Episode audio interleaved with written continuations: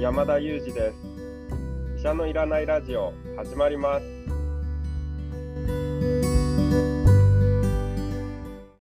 この番組はニューヨーク在住の医師山田裕二先生に健康にまつわる情報を質問し医者のいらない状態を医者と一緒に実現しようという矛盾した番組です。山田裕二先生への質問役は講談社の臼井颯が務めます。聞きたいテーマや質問はウェブマガジンミモレでの山田裕二先生の連載コーナーへお寄せください。感想はハッシュタグ医者のいらないラジオでツイッターでつぶやいていただければと思います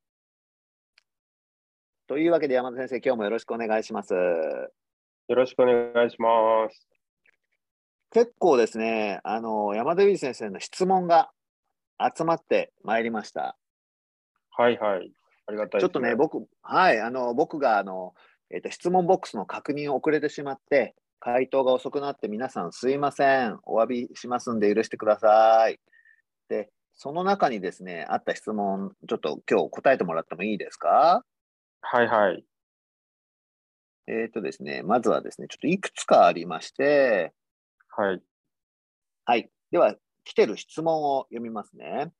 ケロケロ、はい、ケロリーヌさんからいただいた質問です。で、あの、モデルナ接種後、あの、息子さんがですね、3回目の、はい、えー、1回目、2回目、モデルナを接種しまして、まあまあ副反応が出たそうなんですよね。はい、それで、3回目どうしようか悩んでいて、あの、ノババックスのえー、ワクチン接種を進めようかと思ってますと。ただ、ノババックスってあまり詳しい情報がなくて、本当に進めていいかどうか迷っています。あの、ファイザーやモデルナと比べてどうですかと。オミオミクロンに比べて効果が下がるとかそういうことってあるんですか？という質問です。あ、なるほど。結構広い質問ですね。ノバまあ、そうですね。こういうふうにノババックスが、あの、接種されるようになって悩んでる方、もしかしたらでも多いかもしれませんね。そうですね。じゃあまあ、ちょっとこう基本的なところからあのご紹介しながら、まあ、どう考えていけばいいのかっていうのをなんとなくあのご紹介できればなと今あのご質問を伺っていて思ったんですけれども、まずそもそもノババックスの作ったワクチンですね、どんなものかっていうのは、臼井さんご存知ですか？あ全然知りません。全く知らないですね。意表をつくような質問になってしまいましたね。はい。えっとですね、まあ、ノババックスのあのワクチンはですね、今日本で使われている、まあ、今モデルナとおっしゃいましたけども、モデルナ、ファイザーとはですね、少し毛色の異なるワクチンなんですね。どんな違いがあるかと言いますと、これまで使われてきたモデルナとかファイザーのワクチンというのは、えー、まあ mRNA ワクチンという言葉をどっかであの聞かれたことがあるかと思うんですけれども、mRNA ワクチン、どんなものだったか簡単におさらいをしておくと、この mRNA ワクチンは、まあ、決してそのウイルスの破片を直接注射するわけではなくて、ウイルスのかたどった模型を作るためのその説明書ですね。説明書が mRNA なんですけども、この説明書をワクチンとして注射しますと。で、説明書を注射すると、その説明書の通りにですね、人間の体っていうのは賢くて、説明書通りにそのウイルスの模型を作ることができて、この模型が体で作られると、その模型でですね、免疫がトレーニング、いわばいわば防災訓練ですね。防災訓練をして、その免疫がまあその強化される、まあ、訓練ができるということで、実際にウイルスが入ってきちゃった時でもですね、その防災訓練が役に立って、まあ、やっつけることができると、早く対処して、ウイルスがこう体を犯してですね、健康を害するというところから守ってくれる。まあ、こういう働きをしてたのが mRNA ワクチンだったんですね。まずここまでいいでしょうか。なるほど、なるほど。mRNA はですね、さすがに大丈夫です。もういっぱい教えてもらいましたんで、バッチリです。そうですね。じゃあ次、今回のノババックスのワクチンはどんなものかというと、種類としてはタンパクサブユニットワクチンみたいな風に言われていて、あのまあタンパクっていう言葉をちょっと抽出してお話をしたいと思うんですけども、このタンパク質ですね、を注射しますというものなんですけども、まあ、タンパク質といってもよくわからないと思うので、実際に何をしているかというと、このノババックスのワクチンはですね、えっと、mRNA ワクチンのように説明書を注射するではなくてですね、このウイルスの模型をもう会社で作って、工場で作ってですね、この模型作ったもの、出来合いの模型をですね、注射して、それで、えー、防災訓練をするというタイプのワクチンなんですね。つまり、体で起こっていること自体はですね、あのまあ、その過程はちょっと異なるんですけども、最終的な着地点としては、え模型を使って防災訓練をするというところなので、全く同じことをするんですけども、その模型を体に作らせるのか、あるいはもう元からですね体の外で工場で作っておいて、それをワクチンとして注射するのか、その大きな違いがあるんですね。で、この外でウイルスの模型を作っておくというのは、まあ、これまでのワクチンの技術に似た方法ですので、これまでのワクチンに抵抗がなくて、なんか mRNA ワクチンってこう新しいワクチンで抵抗があるなという方にとってはですね、これまでの既存のワクチンに近い手法を使っていますので、まあ、これまでの感覚でワクチンを受けていただけるんじゃないかなというのが一つと、もう一つは mRNA ワクチンとは別物なので、そういう意味で mRNA ワクチンでですね、副反応が強くて、ちょっとまた3回目に進むのは、ちょっと抵抗があるなという方にとってもですね、まあ、新しいワクチンということで、あのこうそそういった方にとってはいい選択肢になり得るんじゃないかなと、まずその、え、作り方の違いで、まあ、そんなことが考えられるかなと思います。あなるほど、そういうことなんですか。はい。あのまあ、気になるところは、じゃあ、どっちがいいのって話なんですけど、はい、そういう意味での違いはあるんですか？そうですね、まあ、どっちがいいのというのが一番気になるところですよね。やっぱり何か、どうですかね、旅行行くときにホテル選ぶときでもそうだと思いますし、何かレストランで食べ物食べるときもそうだと思うんですけども、何かこう、2つのものを比べて、どっちがいいんだろうっていうこうバランスを取るということがあると思うんですけども、残念ながらですね、それに応えてくれるための研究というのが、まあ、ほとんど存在しないと言っていいと思うんですね。あの別々の会社が作った2つのワクチンを比べるような研究というのがたくさん行われていれば、そういうことが語れたんですけども、残念ながらですね、直接的に比較したものがないないというのが一つと、もう一つはですね、それぞれのワクチンを研究した場所ですとか時期も違っていたりするので、数字の直接比較というのが残念ながらできないんですけども、ただですね、このノババックスのワクチンについてはですね、まあ、当初研究が報告された時の数字というのは、実は非常にいいものだったんですね。えー、実際にまあ mRNA ワクチンと遜色ないぐらいの数字を出していて、実際にコロナの発症予防の、えーと、有効性がですね、まあ、90%近い値を取っているということで、mRNA ワクチンとも、まあ、遜色ないような効果があるんじゃないかという、まあ、かなりあの強い期待を持たれて登場してきたワクチンではあるんですよね。そうなんですね。でも意外ですね。そうか、比較をあの比較できないのは、やっぱり同じ場所での同一条件での比較が作りにくいってことなんですかね、それともまだあの接種の数が少ないってことなんですか？そうですね、両方ありますね。例えば、このノババックスのワクチン、あのアメリカでは一切使われていませんので、まあ、先行してさまざまな研究を報告してきた、そのアメリカでの先行の例がないとかですね、もっと先行しているイスラエルでもこれ、使用されていませんので、そういったところでのデータがないという意味で、ノババックスのデータが少し限られていると。いう面はありますけれども、ただ一方で、このノババックスもですね、その承認にあたっての研究というのは、かなり大きな規模の研究を行っていまして、実際にあの2万人とか3万人をあのリクルートしての研究をやっていますので、そういう意味では立派な研究で、しかも有効性もですね、まあ90%近辺の数字を出しているとことで、そういう意味ではですね、あの mRNA ワクチンとですね、遜色ない有効性がまあ期待されてきたワクチンだとは思います。うんなるほど。あの、何らか、そういう意味で言うと、じゃあ何らかの理由で、ファイザーとかモデルナを打ちたくないとか、まあ、あるいは打てないような人が、打つにはいいワクチンって考えていいんですかね？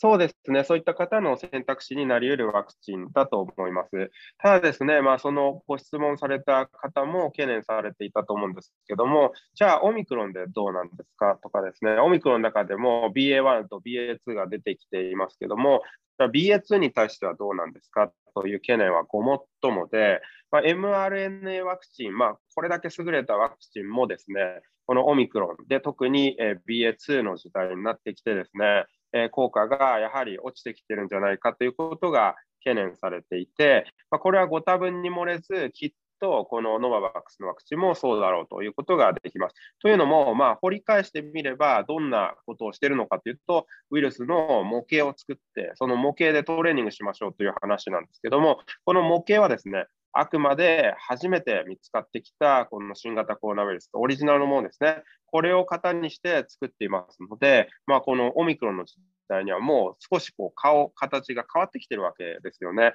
そんな中で mRNA ワクチンも効果が下がってきていることが指摘されていますので、データは欠けているものの、このノババックスのワクチンもですね、まあ、同様に効果っていうのは少し落ちてきている可能性があります。ただ、ゼロではないだろうということももちろん言えますし、mRNA ワクチンが、まあ、例えば発症予防とか感染予防の効果を取りますよと言われている一方で、重症化予防に関してはまだ十分期待できますよという話もよく知られてきていると思いますけども、そういったところというのは、このノババックスでもしっかり確保できるという見込みが高いんじゃないかなと思います。なるほどな。まああのまあ、聞きそうだけれど、まあ、わからないことも多いってことなんですかね。そうですね、実際のところのじゃあ数字はどうなんだと言われると、まあ、少しデータが不足していますとお話ししなければいけないところも多いんですけれども、まあ、他のワクチンの類推からですね、まあ、こんな感じだろうということは言えるんじゃないかなとも思います。それはあれですか、副反応についても、ファイザー、モデルナよりも低いとも言えないし、高いとも言えないってことなんですかね？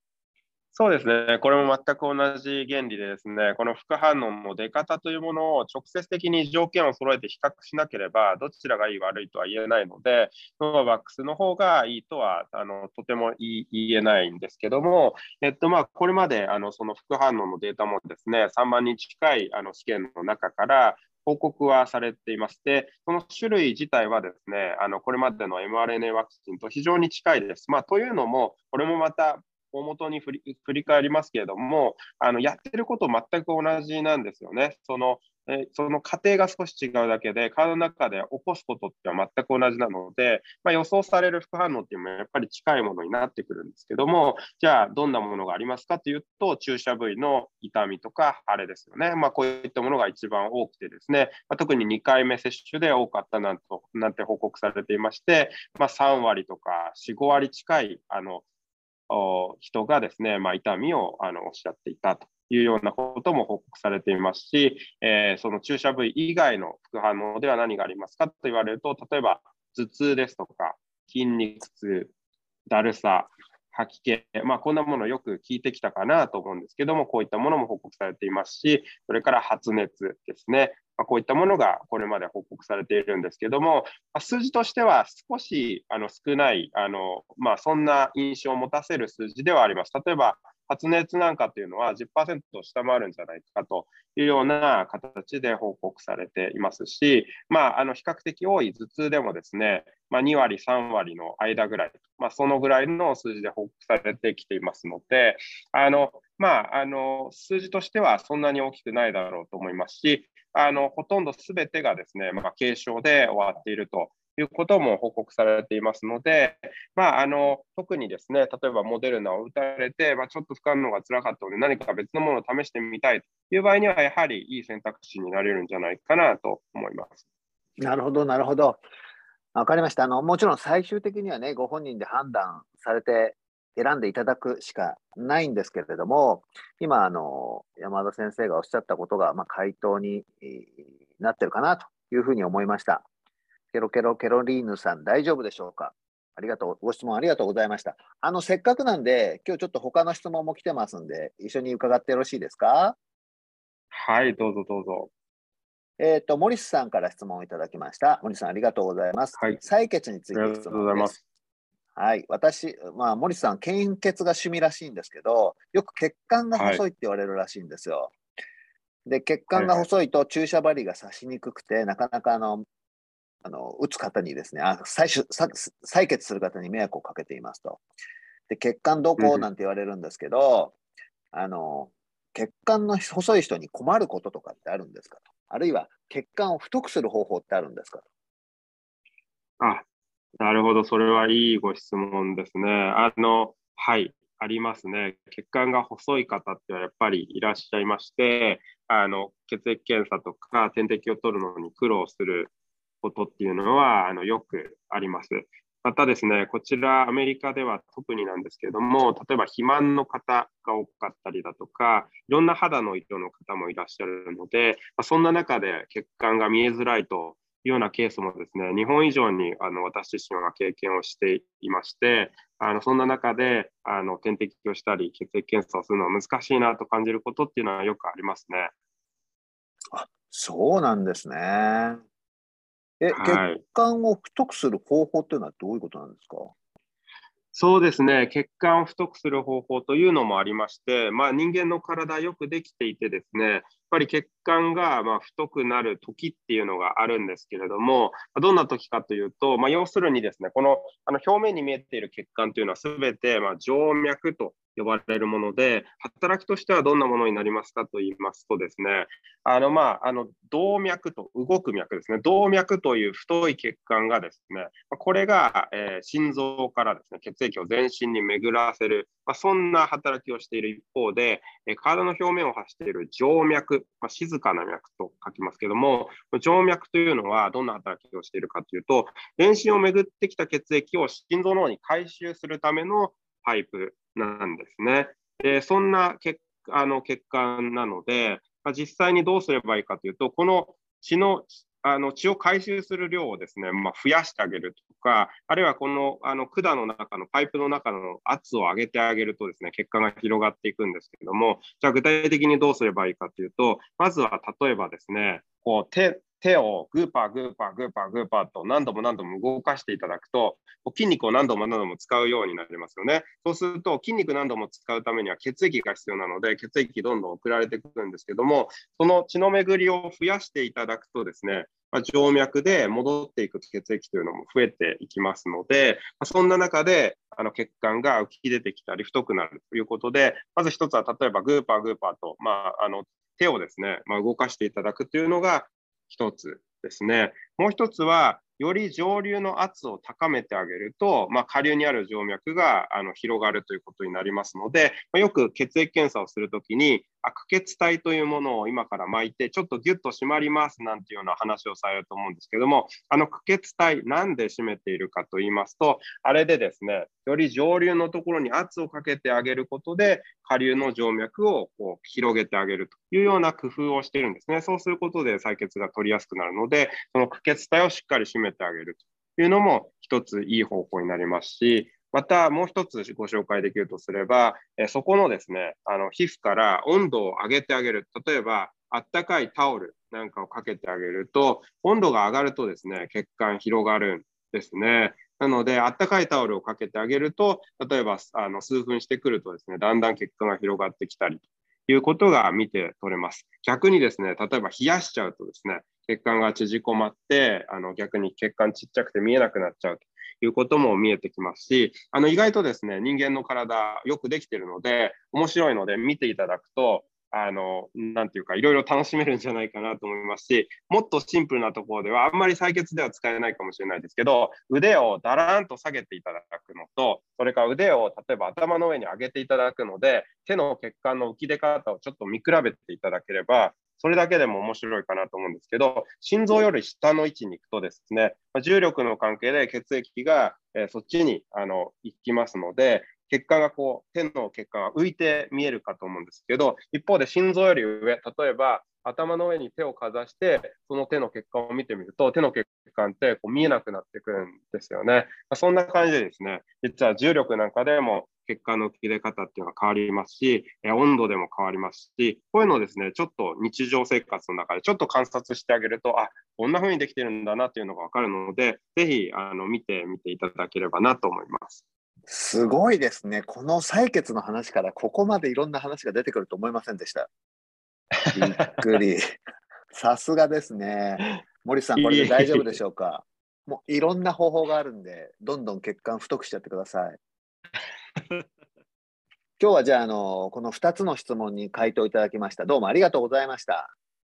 ありがとうございました。はい、あの質問してくださった方もありがとうございました。また何かあればですね、ミモレの中で質問できるようになってますんで、あのサイトを見てみてください。本日はどうもありがとうございました。今日も薄井颯と山田裕二がお送りしました。Thank you for listening and see you next time.